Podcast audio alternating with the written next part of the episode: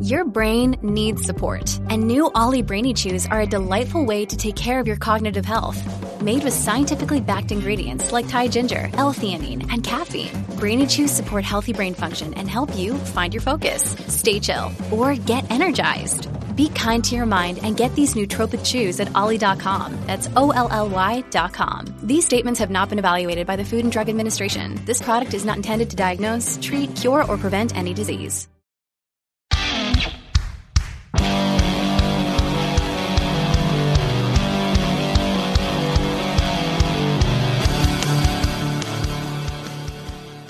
This is your podcast, Get to the Good Part. I'm Chris, and with us is fellow Gunter Aaron Margolis. Hello, amigo.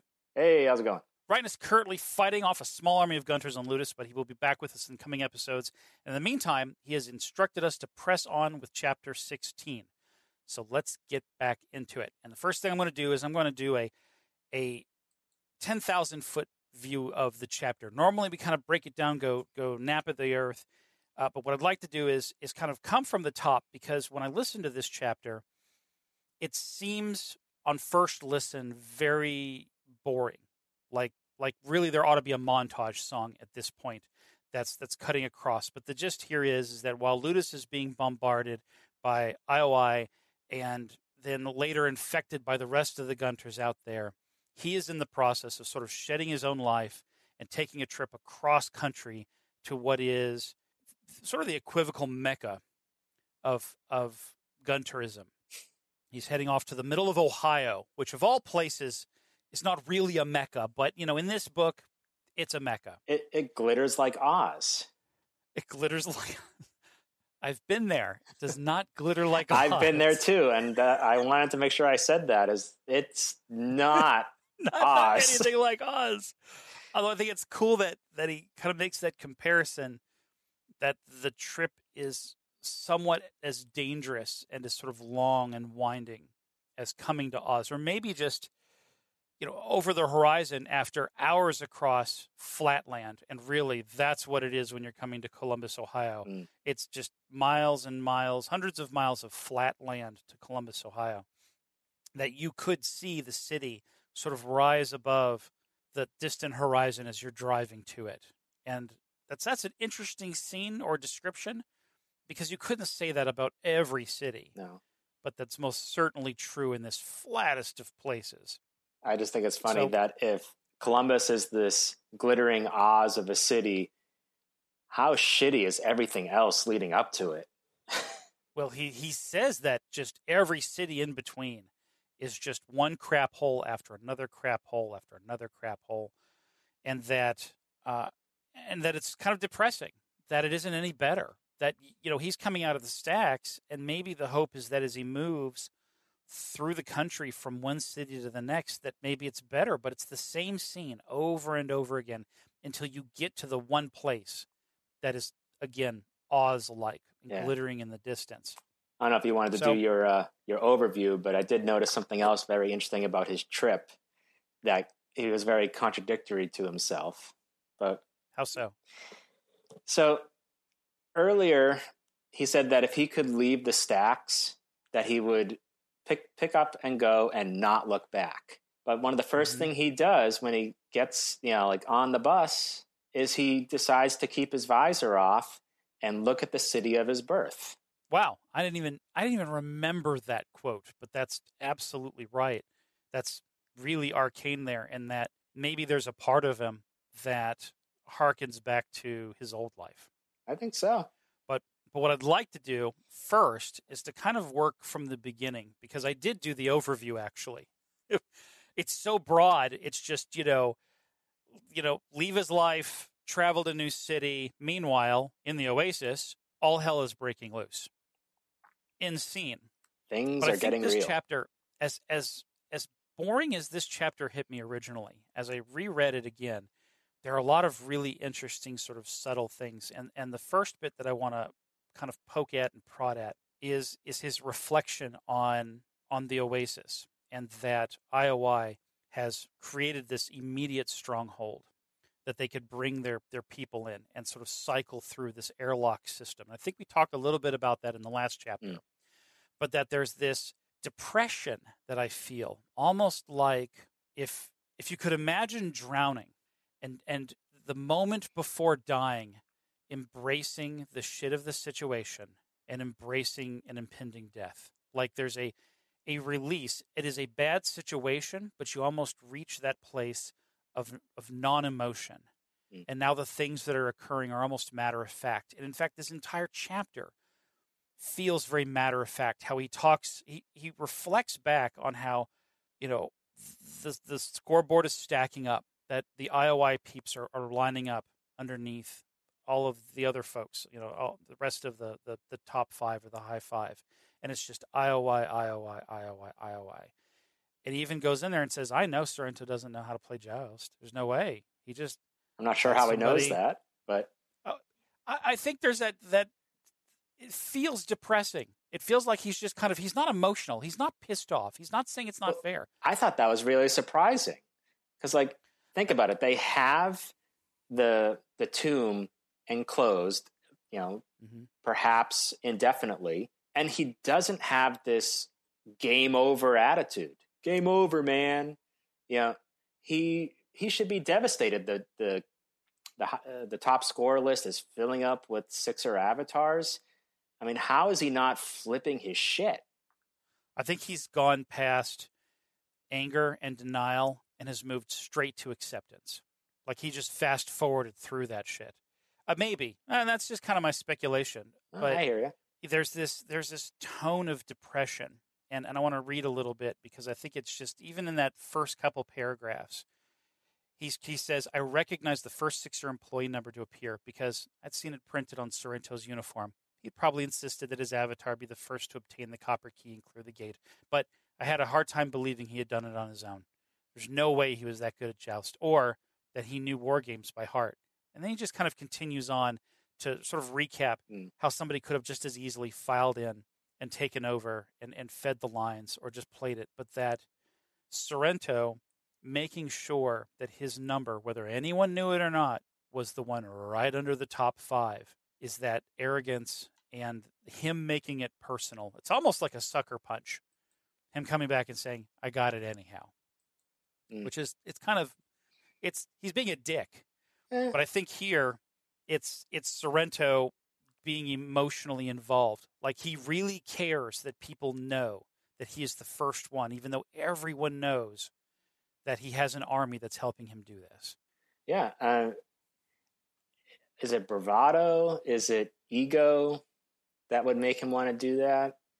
Uh, or just Sorrento's an asshole and I, I, I'm just I'm picturing him sitting there saying, "Okay, guys, slow down in your games. I need to be the one that finishes first because fuck everyone else." Yeah, yeah. If anyone's number is going to be at the top, by God, it's going to be mine, and because this is going to be mine, and it, it kind of has that that ownership thing when we go back to the description of him walking through the hallways and the others salute him and he just ignores them. So uh, when I when I saw this, I felt like you, you read the description of like over 60 IOI personnel filling the leaderboard. And immediately I started thinking it's IOI swarming the system. And this is the first time you see this flex of power by IOI that is successful. And he just gets in there and fills the leaderboard and just swarms it. And he kind of reminds me of of a Hydra.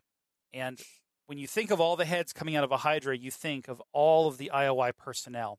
And the minute you kill one, two pop up in its place.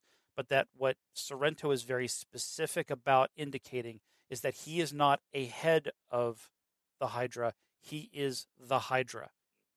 And all of the heads are him. And, and to make that note that he sits, that his representation is out front as the Hydra, but everything else you see are just the heads. And that the heads are going to get you. He kind of has this sort of this this hopelessness of wondering how Spider-Man's going to kill or or defeat Doc Ock because he's got all of these damn arms, mm. and he can just reach out and overpower him. So you can't get close enough to defeat the thing in the center of this. And that's what I that's what I kind of got reading this the second time through, just after the first few paragraphs. Yeah. Like, holy crap! I can see this defeated soul. Yeah, that was one of my notes too. Was that you know how how is he not like how are we not seeing his depression a lot more coming through in his words? Because it's really like a worst nightmare. Yeah, yeah, it really is. Uh, I mean, his only advantage is that he's already got the key um, and um, opened the gate and has the next clue. That's his only advantage at this point. But is it? Well, I mean, uh, he doesn't have to try to get through the force field. He doesn't, but in the same note, the thing that made him special is now no longer special. Mm. Hundreds of people now have the key. That he sits as a reigning champion on top uh, is no longer really all that special. Yeah, well, remember when when Artemis, uh, when he saw that Artemis cleared the the first gate, he said, "I suddenly didn't," or whatever his words were. I suddenly didn't feel as special anymore. And that was just one person, someone he thought as was an equal, let alone an enemy. Enemy. And now he's just being overwhelmed. Yeah, maybe maybe he really is defeated, and it's just you know it's just being glazed over because there is still a lot going on in the chapter. There is another thing that I thought was interesting, and we've touched on this in other chapters, is this idea of economic inequality in the oasis. And while it's really neat that education is freely access- accessible by anyone, that the people with the money are the ones with the power, both in the real world and in the oasis. And when the Gunters were coming together to try to get past the shielding of IOI, it, it wasn't a bombardment. It wasn't the wizards that they threw to turn it into a no magic zone. It wasn't all the different little things that they did independently. They had to go buy two big bombs together pool their resources mm-hmm. together to blow one force field and then blow the next one so that they could get in. And that was the only way that they could get past them. And when they brought those down, they just funneled in. I, I could just imagine this being like Black Friday for the Oasis, mm. where they're just all rushing the front door to get to play Joust. And listening to his description of just how dreary the whole world is right now. I, I, in my reread, I was thinking, how are there so many people that can afford to just go around, you know, transport themselves to Ludus and funnel themselves into this tomb? Uh, that I was a little bit taken aback by that, just wondering how can so many people be so. I mean, Wade himself is, you know, poor as shit and he's not the only one and he's you know formerly living in the stacks how many other people living in the stacks i mean h is a bit of an anomaly because we know he you know he competes and he makes money but we have to assume most people are going to be similar footing as parzival yeah and in, you think about ludus being one of two worlds that they can go to without at least much expense in travel because you've got your spawn world that has a lot of retail stores and whatnot and you've got ludus that's the school world. Yeah. So he gets the free education. He can spawn into Ludus. Moving around Ludus costs money. Well, getting off Ludus costs money. Sure. Or possibly coming to Ludus from another world that isn't the spawn world maybe costs money. But the idea that, you know, the minute those gates open, again, the most powerful of the Gunters come through, which pretty much just trounces the ability for anyone else to get in there and try and get a shot at the key. And even makes note there that 95% of the people that go through there yeah. don't actually get the 95%. But that the other 5% that do just fill, you know, continue beyond the hundreds. And I thought that's that's poignant, mm. both from an economic perspective and the fact that it was still hard enough that so many gunters that went in that had been preparing their entire life, calling themselves gunters, couldn't get past the first key, even when it was dropped in their lap. Could you imagine being in a room with thousands of joust games just going and people are just elbow to elbow going against the Lich King, uh, the fingers crackling? That's got to be a scene. That's got to be noisy. Yeah. Can you can you imagine a giant cave with a bunch of crackling Lich Kings? I mean, demi liches kind of crackling. I mean, it's just it's not like being in an arcade where the other games are different. You can filter out the other sounds, but when they're all the same game, that's got to be, like being in an arcade at a nursing home. I'm going to get you now. My arthritis is acting up. I remember yeah, when I games mean, cost a quarter. uh, I know it's just it's gotta like I can't I can just imagine there being just this giant line of people trying to just stick their foot on the dais, you know, just to get their foot in on the dais to tap, and then another demi lich pops up and says, "You want to go get that corner? You want to you want to, you want to do it over there? Let's let's go over there. We can play with it. It's totally packed here, so there's just that corner." So that scene's just got to be horrendous. I wonder if there's like a max, you know, or it's just. Eh, I, I, I hope they maybe portray that in the movie, possibly what a crowded hall with rows and rows of joust machines and Lich Kings just lined up or, across with or even just playing against them. Getting through the tomb and maneuvering the traps. I mean, I guess if one the if the lead person disables all the traps or whatever, then everybody else is free to go through. And where'd all the money go? Where'd all it's people grabbing coins out of the pews as they oh, get through? I, I think uh, you guys talked about what was it chapter seven or 8 mm-hmm. and you know could you just go in and farm money? But now you got thousands of Gunters and Sixers going in, and are they getting that money too? And maybe every every night the, it resets. It, maybe the first few get it. Maybe I still think uh, that's uh, an interesting question. Uh, it's something that's glossed over. That all of a sudden the the where you know it's, it's oh well they get there and then they fight or they play and then a lot of people die. But I think what's more interesting is that if 95% are not making it, let's just say 20% don't make it past the traps. People are running and you see a few of them getting shot down by arrows or falling into ah. traps, right? Ah, but some of them make it through. And then when they do, they're playing against a hall full of Lich Kings in which when you lose, the Lich King goes into battle with you. Fuck that shit. so shit. now you've got so 90% of the room is an utter chaos of slaughter. Yeah. While the other peeps are still playing. It's going to be like so, Battle uh, the Bastards or something like that. It's going to be this crazy. Yeah, I don't know how you. I don't know how you play the game, let alone try to defend yourself against the Lich King.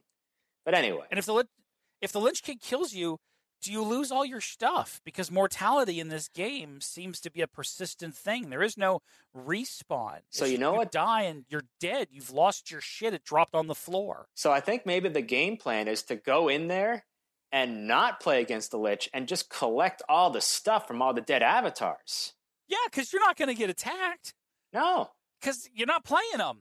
Lich King doesn't care about you. The other avatars can't hurt you. It's no PvP. And people right, are right, dying right. and losing their shit. So I have a free for all.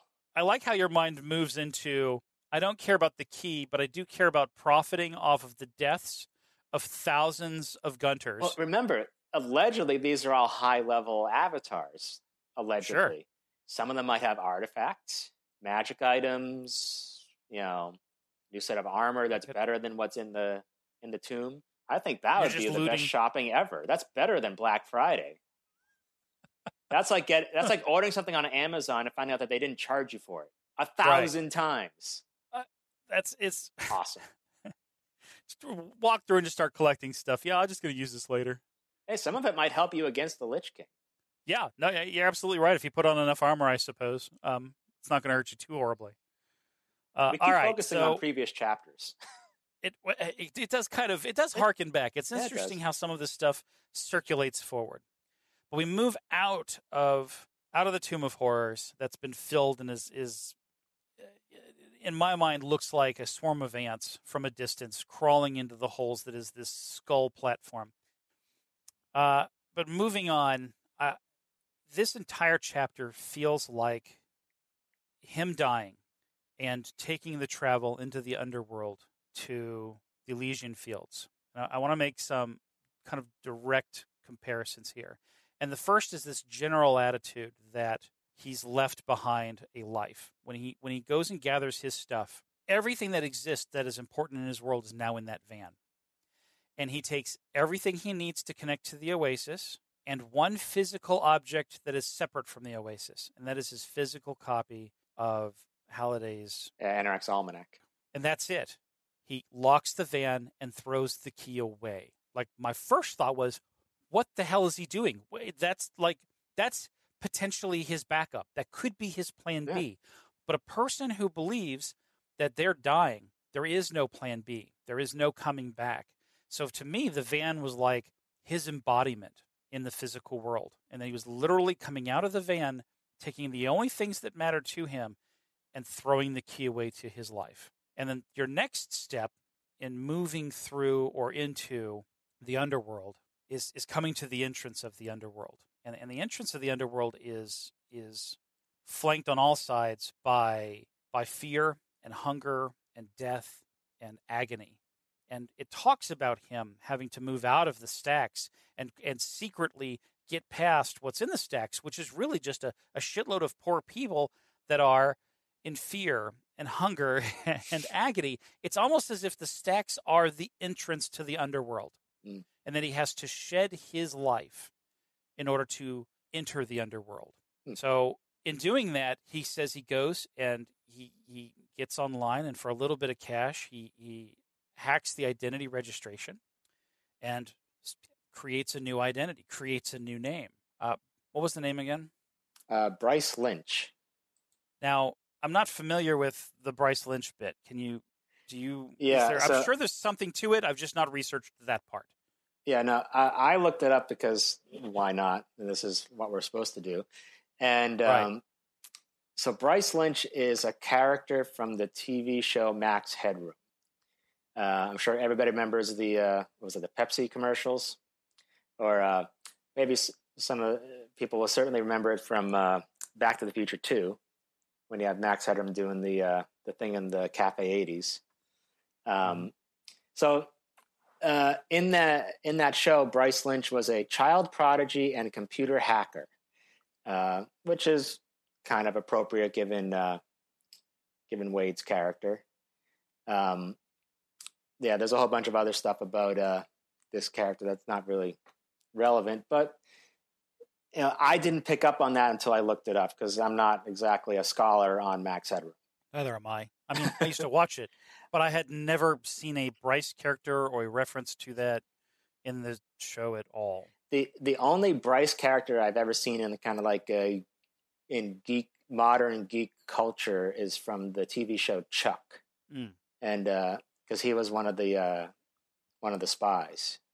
So anyway, so that's the uh, that's where the Bryce Lynch name comes from.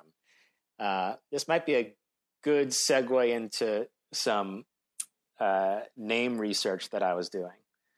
Um, okay. So I'll kind of preface it that uh, this week I, I started and finished uh, listening to uh, the novel A Clockwork Orange. And uh, in the audiobook that I was listening to, there was an introduction written by the author in the 80s. And so I started delving into some other things. But uh, there, I found this article where he was talking about the the name uh, for the lead character, Alex and where that name came from. The part of this particular article that I wanted to highlight was he said, you know, uh, people think that it was, uh, I'll just read it. The hero of both the book and the film is the young thug called Alex. I gave him that name because of its international character. You cannot have a British or Russian boy called Chuck or Butch. And also because of its ironic connotations. Alex is a comic reduction of Alexander the Great, slashing his way through the world and conquering it. But he is changed into the conquered, impotent, wordless. He is a law, a lex, L E X, mm-hmm. unto himself. He becomes a creature without a lex or lexicon. The hidden pun. He becomes, he becomes speechless. Yeah. But Alex, a lex, lex and lexicon, I thought that was really cool. And we will unplug my Alexa so she doesn't start talking in the middle of the podcast because she got real blue for a second. Uh, so after reading that, I was like, huh, let's, what does Wade mean? We all know Wade is kind of like to like wade through something. But one of the definitions of Wade that I found was get involved in something vigorously or forcefully. Such as to wade into war. Yeah. Or here's another one to read laboriously through a long piece of writing. Okay. Anorak's Almanac. Yeah, yeah. Yeah, that's an interesting circle around. That's that's that's a pretty cool connection. I was like, ah, look at that. Because like I just oh Wade, I've I've probably met a few Wades. You know, didn't think much of it, but then I'm like, oh, let's look into it. Maybe there's something there. That's that's kind of cool. So we've moved from the entrance to the underworld, which in this case is really the exit, the exodus from everything he knows to be the real world. You know, and, and that's kind of again kind of interesting that everything in in the physical world that had any value to him, he has put behind him. And now he is traveling and you know he gets into a bus, he pays for a better seat. And I think that's just kind of interesting. Is enough he has enough money to pay Charon, the boat pilot, the boat master, to, to take him across the river Styx. Mm. And that that transition to deeper down into the underworld takes you past a, a lot of scenery and a lot of bad places, in which he also describes both looking back, maybe reflecting back into his life as into the living, if you will, into the real, mm. and also looking as he crosses the landscape at the cities. And as he passes each one of them, they're just in this sort of place of destitute. Sort of every every city that is a waypoint in his travel is is a place of hell. It's a hellscape. Yeah. And they even say that they need guards on the bus because there are people that could possibly attack them. And it is a possibility that the, the places between where he's coming from and where he's going are wrought with danger. And when we talk about the the journey uh, through the underworld to wherever it is you want to go, because there are a few places you can end up, it is also wrought with danger, and and you know could be the end of your soul. If you don't make it where you're where you're headed. And ultimately, the Elysian Fields is is the the final destination you'd like to end up. Uh, so you had made a comment. Uh, I think was it. Did we make the comment earlier about his transition, him looking back? That's right. You'd made the comment that he was that, really reflecting back. Yeah, and even even he says he even says that like every night he would take off his visor and just kind of observe for a while, just observe. And for someone who spends so much time, you know, jacked in, you know, that was an interesting uh, insight into his character. That it, maybe he still kind of does desire that connection to the real world in some way, even if the real world is shitty. Like there's, yeah, it's it's still the real world. You got to be living in the real world to even get into the oasis, and you know need to have some relative amount of safety. Yeah, in which case he has none. And I found it interesting that that as he gets off the bus to enter the new world, uh, to enter Columbus, Ohio, that he even describes that his chest gets heavy, that he has to mm. breathe deeply, It's like a panic there's a sudden pressure. Yeah, like a panic attack. And I was like, you know, what's the what is the point that that the author's kind of drilling into here? I mean, did he really need to describe that, or is this the first moment that he feels emotion throughout this entire chapter? Like, there's so much shit that could piss him off, or that he should feel angry or sad or something, and it's just this place of of acceptance and I want to say complacency, but let's just say acceptance of the suck that he is in mm. and the fact that he has left his his material mortal body behind and is now traveling deeper into the underworld. Yeah. I mean, it's the first time he takes the visor off and walks around someplace that's not the stacks. Right. I mean, that's got to be really heavy. Yeah. Yeah, and he says that the, the the travel took what seemed like months because it's just a slow crawl across the landscape, and he described the view as perpetually bleak and each decaying, overcrowded city that they rolled through looked just like the last. I can't, if I was to imagine a hellscape, this would kind of be it. Yeah, it's like reading a post apocalyptic novel. It sounds that oh. bad. it really does. Like my first thought was, what, what what else does this sound like? This sounds like Mad Max, and and that the the kind of the ending point there is him in this realization that he says now he was a fugitive living under assumed name and that powerful people were looking for him and that they were people who wanted him dead. Which that was kind of interesting because if they wanted him dead, he's about as close to dead as a live well, person could be. My problem with his statement is that as far as he knows, they think he's dead. Who's looking yeah. for him? So that line yeah. like stuck out because I really thought it was incorrect. Uh, it I think it's trying to really like really hammer on the point that he's he's on his own. He's sort of hiding. He's got to be he's got to play it safe from here on out. But other like he's not really a few in in so much as you can be a fugitive from a corporation. Well, I, you know, if you've changed your name and you're on the run, uh, one armed man or not, you're a fugitive. Mm, yeah, people are people are looking for you, and you're you're going to find a, a place to sort of hunker down into. But even in the Greek story of transitioning into the underworld, there is still the potential to die further. Like it could get worse. Mm. Like there are still dangers involved, even though, as far as anyone else is concerned, you're dead. Yeah, I mean, well, he, presumably he's going to keep looking for, you know, keys and gates. So they will eventually find out that he is alive. So at that point, they'll be like, "Oh, this son of a bitch is alive. We got to find him." So right. in that sense, he is hiding, but people don't know yeah. he's dead yet, or that people don't know that he's still alive. Right. I want to keep moving down this this line because I think there's a really neat parallel here, and there's a part here where it says that whereas he was just at the edge of the Twin Rivers ghetto, and he noticed a discolored outline on the building's facade where the Hilton logo used to be, and that that is the that's the hotel that they end up going to.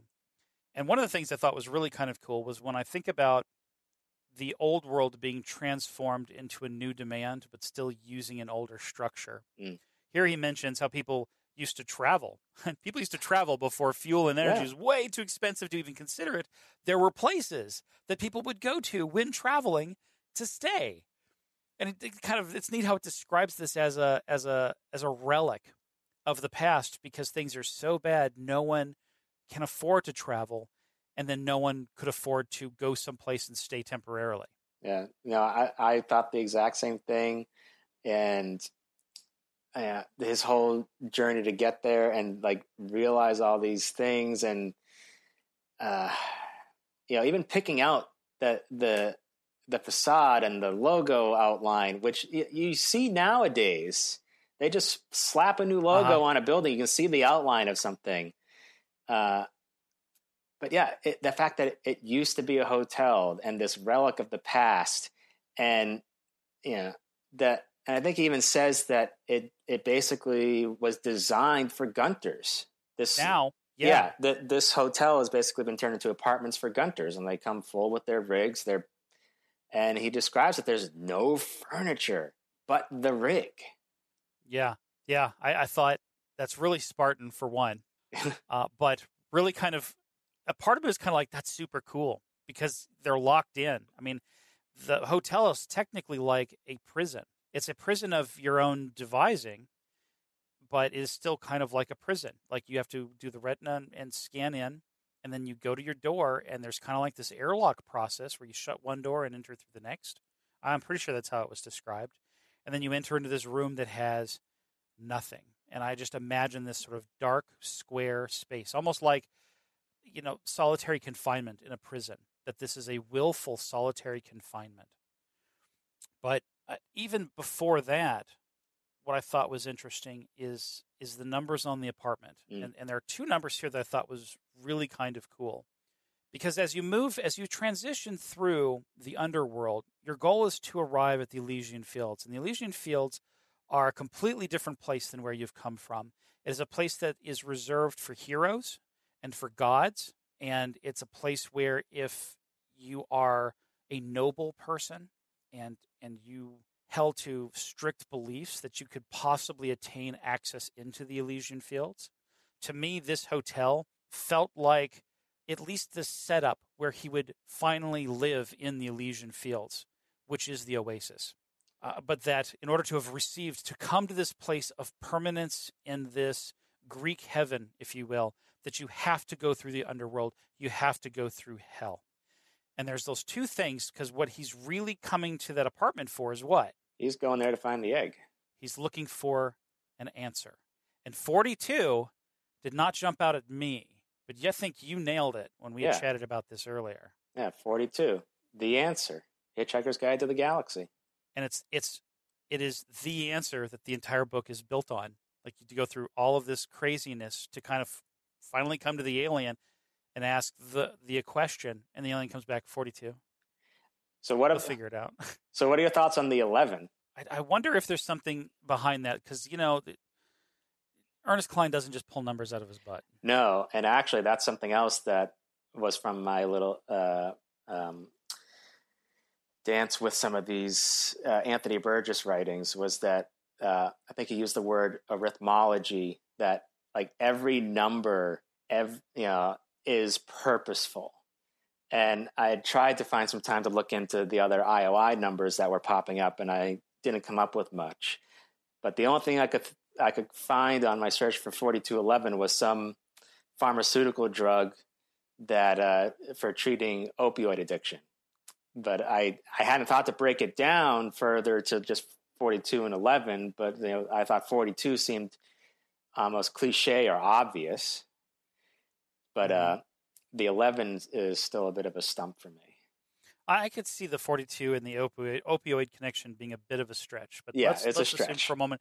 Let's assume for a moment it's not because I like stretches. Uh, but if it was, I mean, him coming into this room and and his dedication to the Oasis, that is like his opioid. In fact, when we look at the news today, even it's really relevant to pop culture, which is this pressure on Apple to help kids get off the addiction of their phone and that Apple is feeling some degree of pressure to do something to help kids not be addicted to the product that they are selling, which I might add is not per se an addictive substance, but from a if you could make that leap that Apple has a sort of religious following, that the phone itself is possibly an yeah, I know, me too. Just flashing his phone that that the phone, the hardware, the entire experience is a bit of an opioid of the masses. Yeah, I mean, and uh, Ernest Cline does mention in, er- in, the earlier chapter about how the Oasis has not been proven to be medically addictive, um, but every time it's referred to, like he g- gets on the bus and nearly immediately puts on his his visor, and when he he can't wait to get into his new apartment and log back in. Yeah, it, that's it. There was something about him getting off the bus and having a panic attack. And it was him taking off his visor, stepping off the bus into the real world that very much felt to me like a an addictive response. Yeah. Like I need my hit. I'm so panicking. Like I'm having an uncontrollable panic to have my opioid fix. Yeah, so so here's the exact passage. As I stepped off the bus, I suddenly felt as though a heavy weight were resting on my chest. I was having a hard time breathing. Maybe I was having a panic attack. I forced myself to take deep breaths and tried to calm down.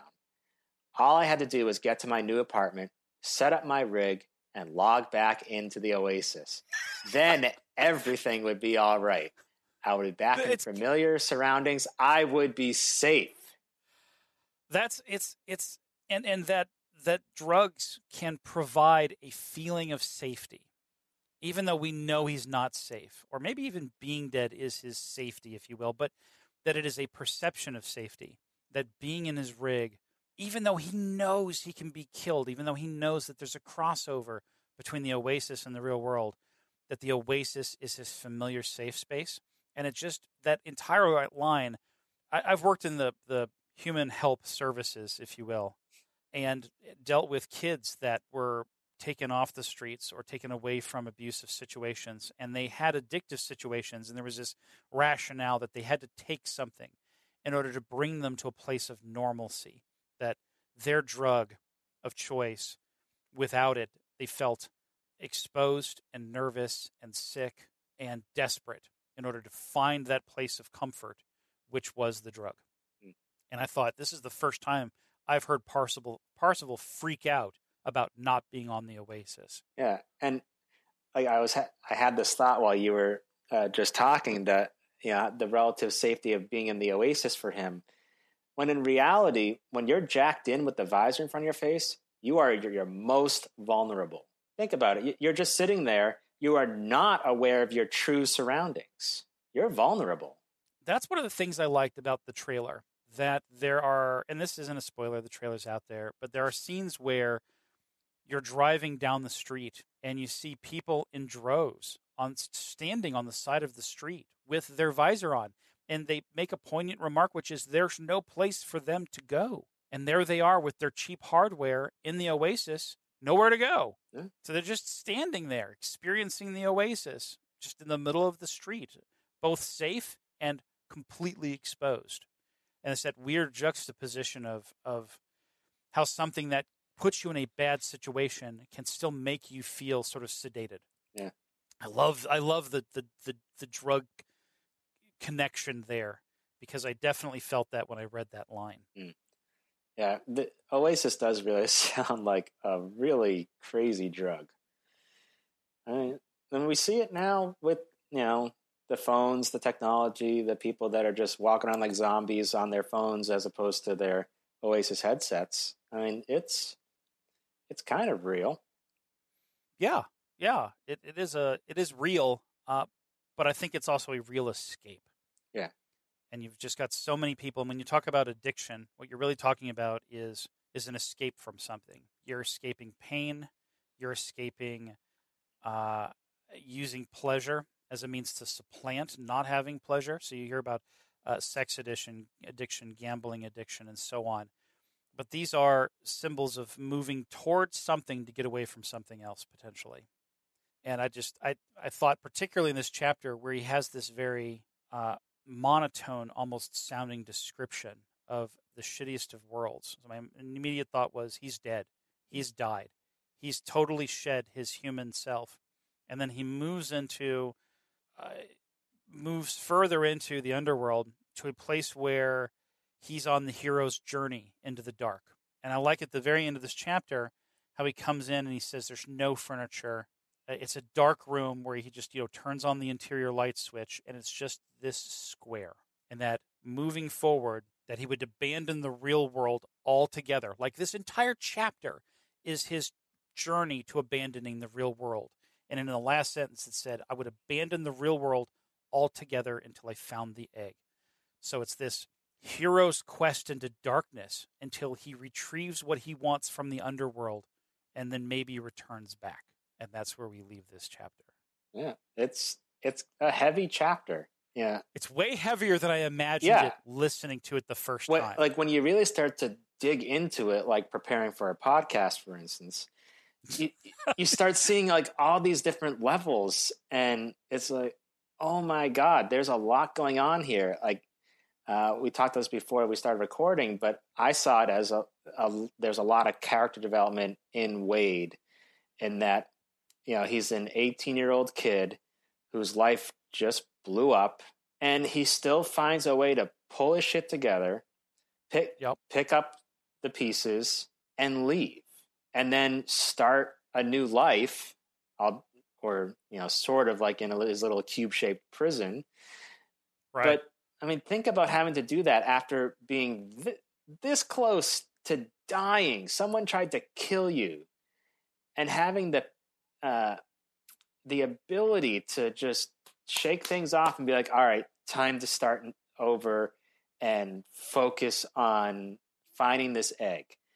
I I just saw that as a significant amount of character development and uh, growth and maturity on his part. Because if you're 18 years old, even under the best of circumstances, doing that, you know, I mean, nowadays people go to therapists for less than that, and and he's just he's just doing it.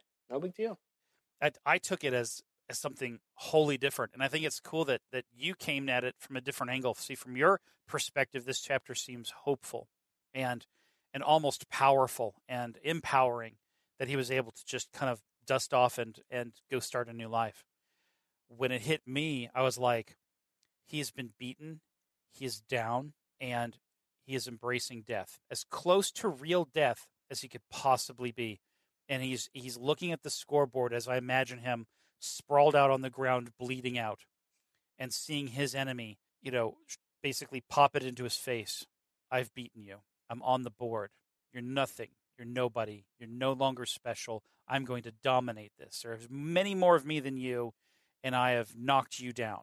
And for me, it was this acceptance of him having to realizing he had to fully die in order to fully live in the oasis. But so you didn't find that that last line about basically vowing to not leave until he found the egg as a glimmer of hope that like, he still has hope? Because that's kind of like it, it, ended that way. And for me it was like oh he still has hope. You know he hasn't given up yet. Like things may be bleak but he hasn't given up. It, it feels like a lot of greek tragedies that, that this seems to mimic at least in this chapter that i was you know I, I wasn't depressed. I was more like eating popcorn. Oh my God, I see what they're getting at here. Is he going to get out of this? Will he find what he's looking for? Is he going to stay in hell because he can't find what he's looking for?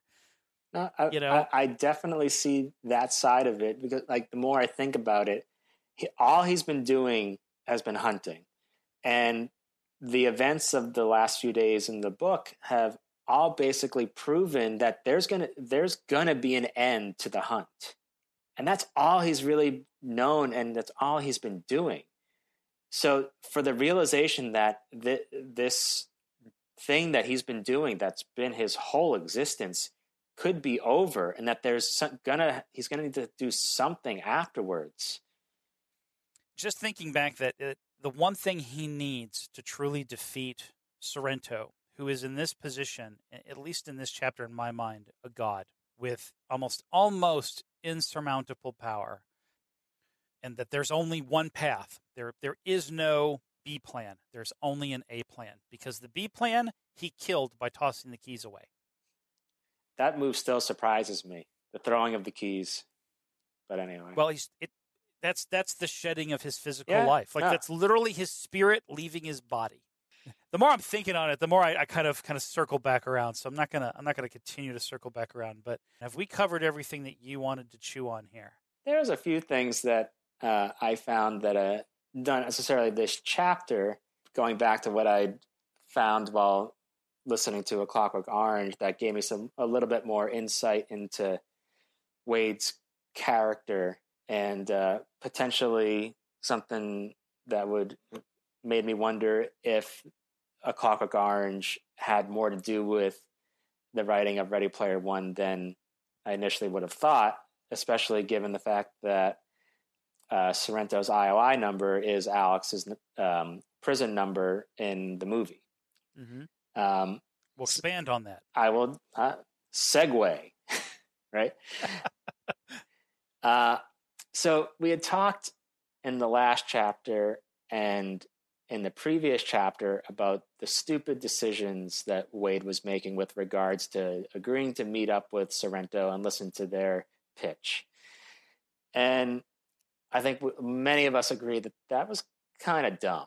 Uh, so rather than just being dumb for the sake of being dumb, you know, I thought you know, there there had to be more to it than that. And while I was reading this introduction that Anthony Burgess wrote to A Clockwork Orange uh, in 1986, which was a, quite a, a, few years after the original publication. Uh, he talks a little bit about, um, well, for one, th- one thing I didn't know was that in the UK and the world, other than the United States, that book was published with an extra chapter. Okay. Weird. Wait, yeah. what? Yeah, there there was an additional chapter that totally changes what happens with the main character, Alex. Uh, he basically ends the movie and the American version of the book, you know, basically being the exact same asshole that he was. But in the in the twenty first chapter, he kind of has a bit of a redemption. He decides that he wants to do good and you know start a family and you know try to be a good person. Like he he doesn't have the drive to do the ultra violence and those things. And what anthony burgess talked about was that uh, one of the reasons why he was kind of disappointed by that change in the american version of of his novel was that uh, he feels that it's no longer a novel if there's no possibility of moral transformation or an increase of wisdom in the main character so without that last chapter that's in the uh, UK version, uh, Al- Anthony Burgess would describe that novel as uh, a fable or an allegory. as opposed to a novel because there's no there's no growth in the character. So I thought about that in the context of Ready Player One, and you know he talks about um, uh, moral transformation or increase of wisdom. So I feel like some of these stupid mistakes that Wade makes in the book are sh- giving him something to improve upon, or for his character to increase in wisdom, and ha- or have a, that moral transformation, and just a little bit more depth to the character. Because otherwise, like you know, he sounds like a, a, good kid. He cares about Mrs. Gilmore, and and he still work. You know, uh, he still feels very bad about the what happened to everybody else in the stacks, even though it was you know his awful aunt and that douchebag that she was dating. You know, he he feels bad. He, he he's a he's a good guy. He's a you know, and uh, Anthony Burgess goes on to say that you know it's inhuman to be hundred percent good or hundred percent evil. So, I think Wade Wade has to have some shortcomings and some. Uh, he needs to have some flaws, and you know, there's plenty more book left where we're going to see more of those flaws. Uh, so I, I, I just I listened to that and I was like, oh, you know what? Maybe maybe there's more to Wade's stupidity than just token stupidity. I think that I think you're right, and and uh, I'm gonna circle that also back around to a couple chapters ago. And if we're gonna compare this to a hero story where the hero has godlike powers. So let's say he is like Hercules, who has a little bit of God in him, but he's very human. But amongst the human worlds, amongst the other Gunters, if you will, when you have these remarkable strengths, sometimes from sources that you don't know of. I mean, he's you know his father died and his mom died. He talks about how his father uh, was really big into comic books, how he named him uh, Wade Watts, how he has this sh- shadowy background that kind of hints that his future is going to be steeped in this anyhow, that it's going to be steeped in this culture that he has become himself obsessed with. It's almost like the mother that bred with a god that produced the son that has these remarkable powers but doesn't really know where they came from and in the beginning believes that it is all him and from that, an arrogance sprouts that I'm hot shit. I know I'm hot shit. I became hot shit on my own. And on receiving that email, that is him going to where the, the malicious God lives and believing in the moment that because he is hot shit in his realm, that he is also going to be hot shit against this this this God. He doesn't view him as an equal. I'd say in this chapter it's very clear that Wade is not an equal in comparison to IOI, and that Sorrento is, as we had talked about, this as an individual, not a god, but in the Oasis, he is a god with many heads and is incredibly powerful. And the hero has to be smacked down. The hero has to do something stupid and has to be boisterous, has to be arrogant, and then they have to be knocked down a peg. And from being knocked down a peg, deep depression can set in, a, a travel of uh, through inward searching for meaning in whatever power you think you have and what that means and how you're going to truly leverage it against something that you are now way less powerful than and realize. And I think that's where he ends up. So I whereas before I didn't think he was stupid, now I think it is pivotal to his story that he did stupid stuff. Mm because it shows both his arrogance and pride, but also what he thought of himself in comparison to Sorrento, and was quickly shown that there is no comparison. Wade may be smarter, but the overall power of IOI and Sorrento is nearly insurmountable for the person that Wade is in this moment, and that he has to grow beyond it, and now he has to dig deeper into who he is and the powers that are within him. And that the end of this chapter is his dedicating to no bullshit, having to w- work harder to become more powerful than Sorrento or not come out at all. So, uh, in that sense, I think that that chapter being missing and I think that's really cool. Is like is a is a good reflection of society because in our society, when you fuck up and you do something stupid, we throw you into a hole. We don't care if you get better. There is no heroism in you not being constantly tortured for the uh, uh, a few moments of stupidity that you have suffered. But in other countries, recovering from the stupidity and going to that place where you have to learn and coming back out a better person is the better story. It is being the hero of the self.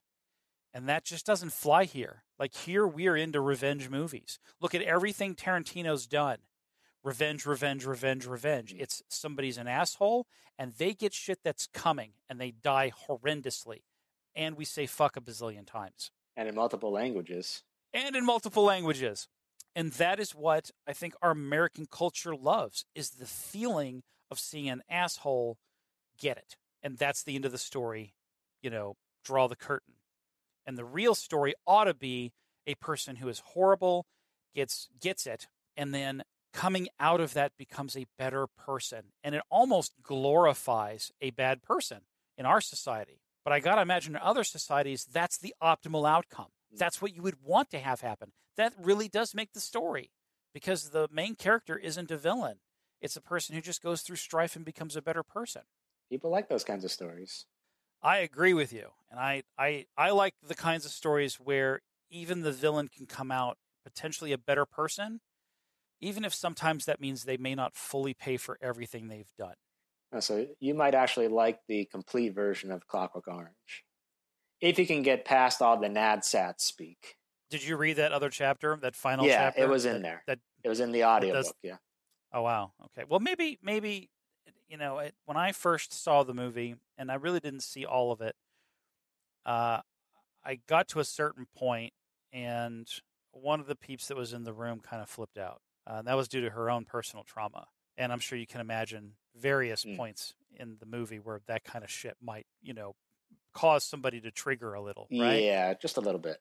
And at that point, the movie went off. And I hadn't come back to it afterwards. So I didn't get the kind of enjoyment that a lot of other people did, where he did a lot of horrible shit. And then you get that revenge satisfaction where a lot of horrible shit happens to him. Mm. Uh, uh, but then, then, of course, the missing chapter where everything turns out okay. Yeah. So I may I may have to circle back around and listen to that on audiobook. Yeah, it it almost seems a little bit unfair that things do kind of sort of turn out okay for him, uh, or at the very least he he turns a new leaf and wants to do good. Uh, uh-huh. Uh, because he does some really horrible stuff, and like, how is he not rotting away somewhere? It it, it uh, do you feel do you feel the American culture like persuading you? I feel it. Like I feel like that's a persuasive cultural thing.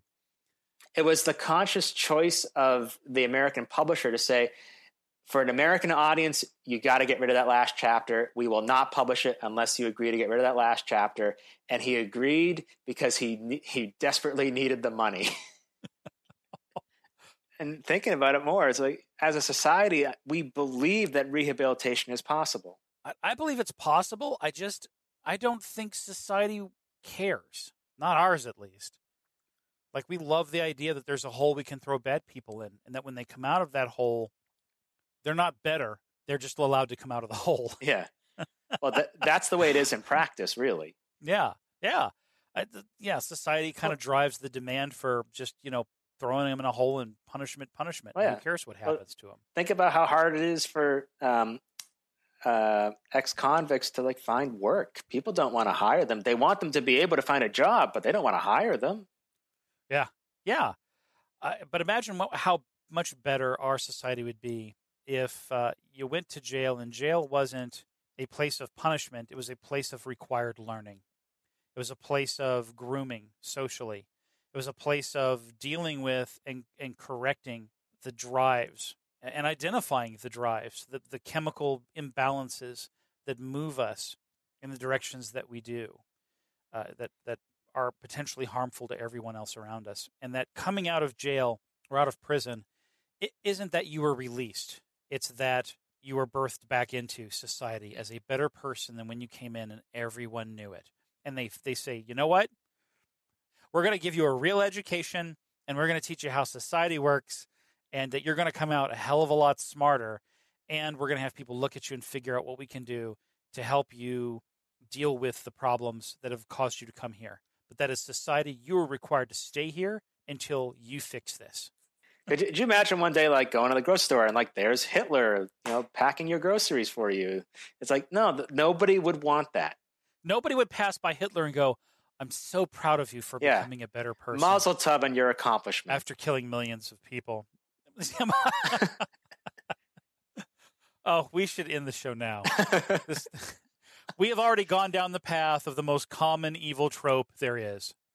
Uh, I like where we've ended off with the chapter. I'm excited to see what happens. Again, I mean, I know what's going to happen in the next chapter, but I'm excited to get there. Yeah. And I'm excited with the revelations that we've kind of come to with a chapter that otherwise struck me as completely boring.